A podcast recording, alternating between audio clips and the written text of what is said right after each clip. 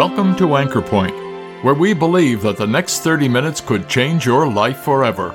So join us to consider the greatest message ever heard, the good news of the gospel, as well as sound scriptural teaching for believers, all based on the Word of God, the anchor for our souls.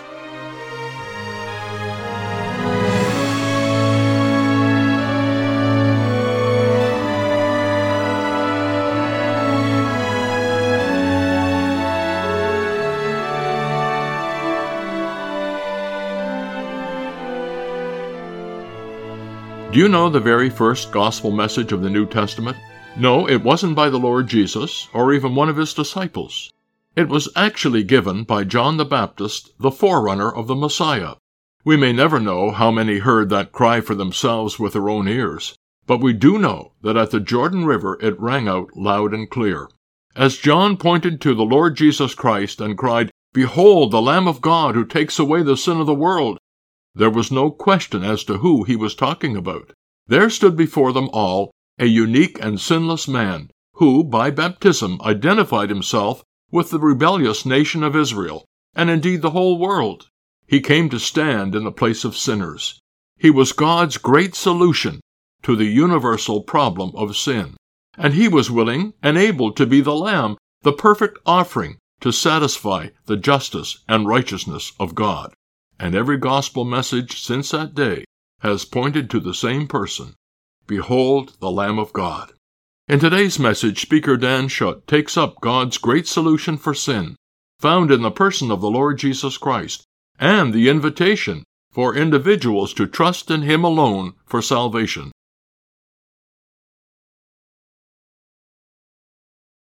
John chapter 1 and verse number 29. John seeth Jesus coming to him and saith, Behold the Lamb of God, which taketh away the sin of the world. So I want to speak to you a little this afternoon about the first gospel message of the New Testament. It's very interesting to me that when I look through the New Testament of my Bible, there are a number of firsts when it comes to preaching the gospel. In Acts chapter 2, for example, Peter is preaching the first gospel message of this new dispensation, this day of grace that we find ourselves in today. When I come to Acts chapter 13, we have the first recorded gospel message of the Apostle Paul. And what a powerful, soul stirring message that was. But what we have read here, just in 13 brief words, is the first really, I think, gospel message of the New Testament. And I want to spend a few minutes with you just thinking about these glorious words from the lips of John the Baptist Behold, the Lamb of God, which taketh away the sin of the world. John was a unique man with a unique message. I might think, first of all, about the uniqueness of his birth. It was promised by an angel. In fact, his name was given before he was born. He was born almost, I would say, in a miraculous way to very elderly parents beyond the normal years of childbearing and childbirth. He was a preacher that fearlessly denounced sin. I have often thought that there was nothing politically correct about John the Baptist. He didn't appear like other men. The Bible says that he dressed in a coat that was out of woven camel hair. I don't know how you get camel hair, but it must have been quite a remarkable coat that he wore. It was girded about with a leather belt, and his diet was no less unique. He lived on protein and fructose. And if that doesn't make any sense to you, he ate grasshoppers and he ate wild honey. But this man, I would say, was unique in that he fearlessly preached what the religion of the day had so carelessly omitted. He preached the depravity of man's heart. He preached that we were all sinners in desperate need of repentance. And he pointed his audience away to a Savior who was coming, a Savior who was going to take away their sin. And his preaching, I think, is summarized in this brief message Behold, the Lamb of God, which taketh away the sin of the world. I would just say that there are a couple of quick lessons that I learn as a gospel preacher from this text. Number one, be short. John the Baptist, in 13 short words, actually distilled the gospel message of the New Testament. Many have preached it more voluminously. No one has preached it more carefully and accurately. Behold the Lamb of God, which taketh away the sin of the world. I might add to that that he was a man who pointed his audience to Christ. And so I want to turn your eyes to the Lord Jesus today, again, now in the gospel. And I have just three or four things that I want to present as I speak the gospel this afternoon. I want to tell you that this text, taken from the preaching of John the Baptist, is a text that reminds us of a universal problem. I find that very simply at the end of what John the Baptist said Behold, the Lamb of God, which taketh away the sin of the world. You know, we're living in a world where speaking about sin is deeply unpopular. The whole concept of guilt has been pushed aside as some psychological aberration. And the wickedness and the depravity and the rebellion of the human heart is now redefined as illness or mistakes or deficiencies. When the Bible looks at the human heart, it recognizes that our great problem is the problem of our sin. I love the way that John the Baptist didn't cut any corners. I love the way that he did not soften the blow for those who listened to him. The problem, he said, was sin, and the solution was to look to Christ. You know, there are those today that take comfort that their sin is about the same as everybody else's that they know.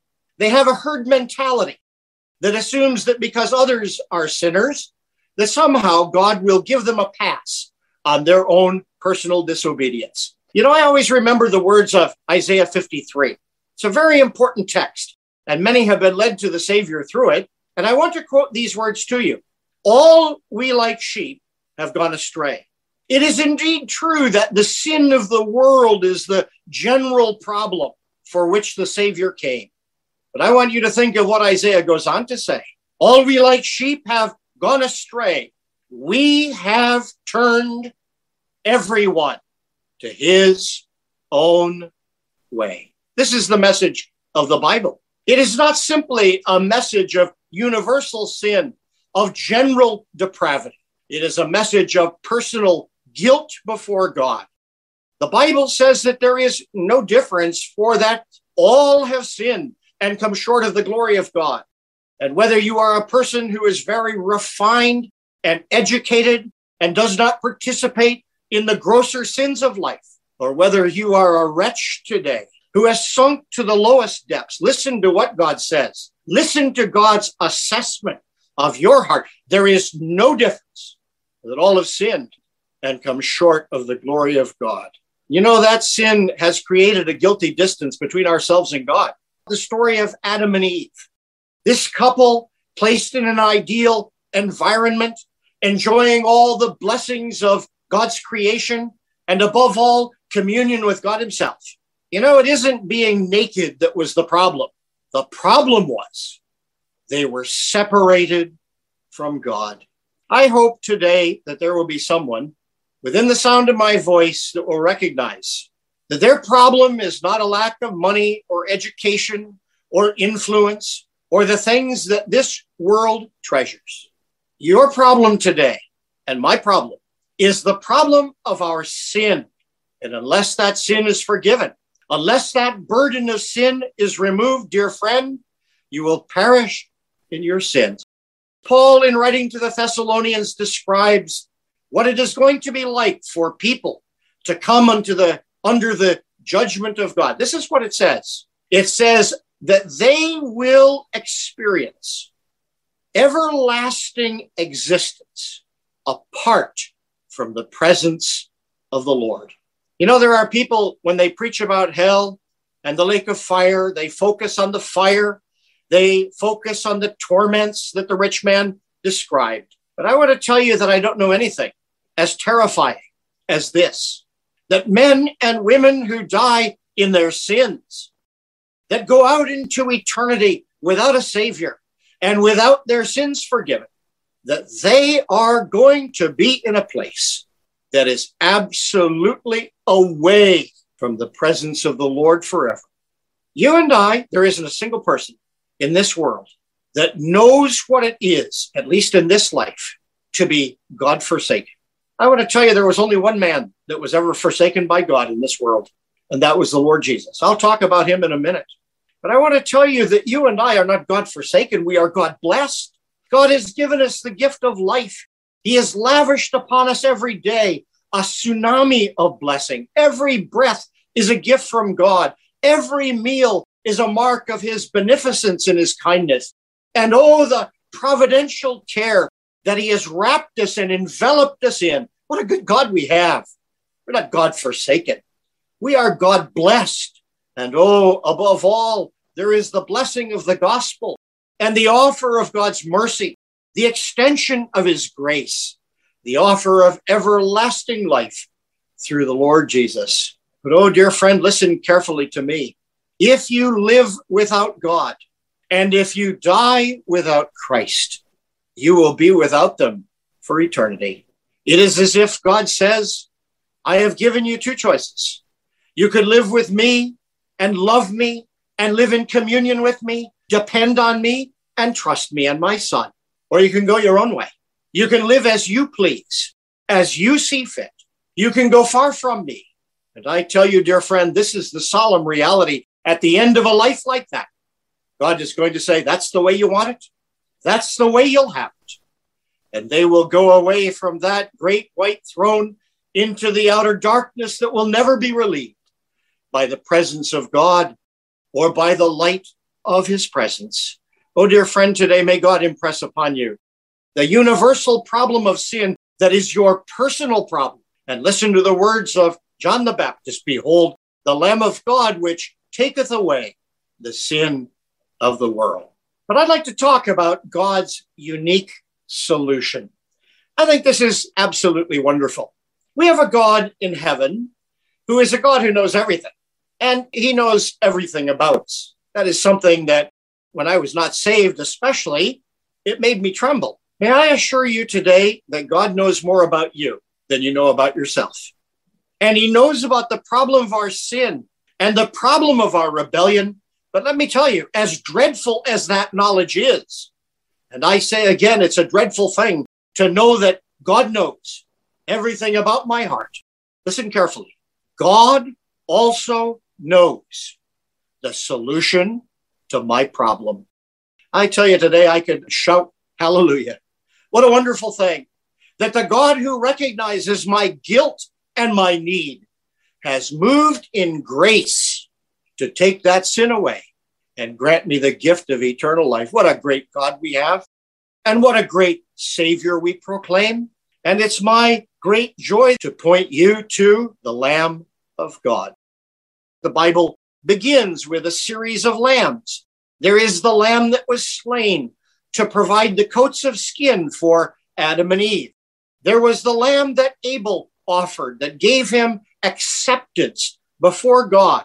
There was the lamb that Noah offered in thanksgiving for the deliverance of the ark. And of course, there was the lamb that was offered at the beginning of the book of Exodus, the Passover lamb, the lamb whose blood was applied to the sides and the top of the door. And the word of God came, When I see the blood, I will pass over you. Well, those were all great pictures, wonderful pictures that point us forward to the one great lamb who would come and I love the words of Genesis chapter 22. You'll remember that Abraham and Isaac were going up the mountain. Isaac is looking around and he says, uh, Dad, you know, there's something missing here. There's fire and there's wood and there's a knife, and we're going up the mountain to the place of sacrifice. But where's the lamb? Where's the sacrifice that is going to be offered upon the altar? Listen to the words of Abraham today. My son, God will provide for himself the lamb. You know, there are thousands, likely tens of thousands, especially when you add up all of the lambs that Solomon and others offered, maybe millions for all I know, of lambs that were offered on Israel's altar. But you know, that day, thousands of years ago. Abraham, speaking by the Holy Spirit, was pointing our minds not to a lamb or, or some group of lambs. He was pointing Isaac's heart to the lamb that God was going to provide. What is it then that makes the lamb so special to God? It is simply this it is the blood of the lamb that is offered as a sacrifice, that is offered substitutionarily in the place of sinners. You know, that's what Peter was thinking about when he wrote, We have been redeemed. We're saved, not with silver and gold, things that the world calculates to be valuable. But Peter says, with the precious blood of Christ. I'm so thankful for the lamb that God gave. There's so much that might be said about him. He is the gentle lamb. He is the tender lamb. He is the pure lamb. But above all, I take the words of Isaiah 53. He is the lamb who is led to the slaughter, the lamb who is taken away to Calvary, where he yielded his life for us. My dear friend, today I want to point you to the Lord Jesus, and I want to point you to Calvary. You see, when John said, Behold the Lamb of God, which taketh away the sin of the world, he had in mind God's unique and wonderful solution to the problem of our sin. It was a lamb who would shed his blood. It was a lamb who would die. It was a lamb who would offer himself as a sacrifice so that you and I might be forgiven, so that you and I might have eternal life. And so we have thought about the universal problem. That is the problem of our sin. And we have thought about God's unique solution. The Father sent the Son to be the Savior of the world. Thank God the Lamb of God came. Thank God that John the Baptist saw him. Behold, the Lamb of God. Thank God, even in this meeting, there are many of us, and we have trusted him. We've looked to the Lamb, and he has brought us life and peace. I want to speak thirdly about an urgent responsibility. Because at the very head of this text, the first word of this short gospel message is just this Behold, look, behold the Lamb of God, which taketh away the sin of the world. I have come today to tell you that there is life and forgiveness in a look to Christ. What God wants us to do is to look to Him, not with our eyes or to have some vision or some dream or some imagination of Him. What God wants us to do is to depend on Him. And what we cannot supply, what we cannot do for ourselves, God has done so graciously for us in the person of His Son he has given him to Calvary. He has given him to the sacrifice and the blood and the death and the resurrection of that place. He did that for me. And now he wants me simply to depend upon it. And so I hope today that you'll have a look at Christ. One of the most prolific gospel hymn writers that's found in our green hymn book that we have used for many decades among the gospel halls is a hymn written by a man named John Stockton. But this is what John Stockton wrote. Look to the Savior on Calvary's tree. See how he suffered for thee and for me. Hark while he lovingly calls to thee. Look and thou shalt live. Look and thou shalt live. Look and thou shalt live. Look to the cross where he died for thee. Look and thou shalt live. And so we have thought about this uh, tremendous guilt that we have. And we have thought about the unique Savior that God sent to take it away. And we have thought about God's invitation to look to and to depend upon his son and receive everlasting life. I have one little point, and with this, I'm going to close. I'm going to talk about the undeniable result of looking to Christ. Listen to what John's text says again Behold, the Lamb of God, which taketh away the sin of the world. What does this little expression, take away, mean? It's interesting that the word that John used, take away in our King James Version, is actually the word that is used to lift a burden. It reminds me of the words of the Lord Jesus Come unto me, all ye that labor and are heavy laden, who are heavily burdened, and I will give you rest. How does God give rest to the sinner? Because he lifts the burden. That burden that was on me, he lifted. Now, I might add to that that that is a beautiful picture of what was done at Calvary, that he took the burden that belonged to me, and the one who was sinless was made sin for me. He bare my sin in his own body on the tree. He lifted what rightly belonged upon a world of guilty sinners, and he took it upon himself. But the point I'm trying to make just now is this if you look to him, there is something that will inevitably happen. The burden is going to be lifted, and sin is going to be taken away. That is the promise of the Savior, the promise of eternal life. Many years ago in the city of Toronto, I met the author of a famous hymn. I uh, had in mind that most famous hymns were written several hundred years ago. And even though some of you think I'm quite old, I'm not old enough to remember John Stockton or Helen Lemmel or anybody else. But Mr. John Moore wrote a hymn that I so dearly love. And I'm so glad I got to meet him. It's just this little hymn Burdens are lifted at Calvary. Dear friend, if you have come to this broadcast with a burden of sin upon your soul, let me turn you to the lovely person of the Lord Jesus. Let me point out once again the accomplishments of his cross and the work that he accomplished there, and tell you that your burden of sin can be lifted. Burdens are lifted at Calvary if only you will look to him and depend on him for eternal life. And so, as I bring this little message to a close, let me do it in the simplest way I know to quote again this first gospel message of the New Testament. The words of John the Baptist, may they become very real and significant and saving in your life. Behold, the Lamb of God, which taketh away the sin of the world.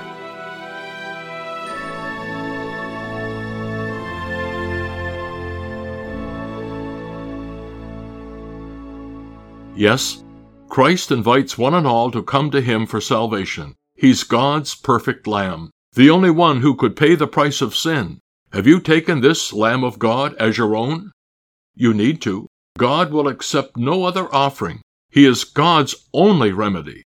Look to Christ today, won't you, and know what it's like to have the burden of sin lifted once and for all. If this or any of our Bible messages here at Anchor Point has made you aware of God's interest in you, or if you would like some literature that would help you understand these important truths, why don't you drop us a line at anchorpointradio at gmail.com? We'd love to hear from you. We're glad you were able to join us at Anchorpoint today. Anchorpoint is sponsored by believers in Christ who are meeting at various gospel halls. Each of these Christian assemblies holds gospel services every Sunday, as well as other meetings such as regular prayer and Bible studies throughout the week. If you've been challenged by today's message and would like to know more about the truth of the gospel, or of gathering unto the name of the Lord Jesus Christ following New Testament principles, take a look at our Anchor Point website at anchorpointradio.com. There you will find more information as well as the location, programs, and meeting schedules for the gathering center nearest you. Our Anchor Point messages are also available for listening and download at anchorpointradio.com. My name is Glenn Todd. Thank you once again for listening, and we invite you to join us again next week at the same time for Anchor Point, where we believe that Christ alone is the anchor for the soul.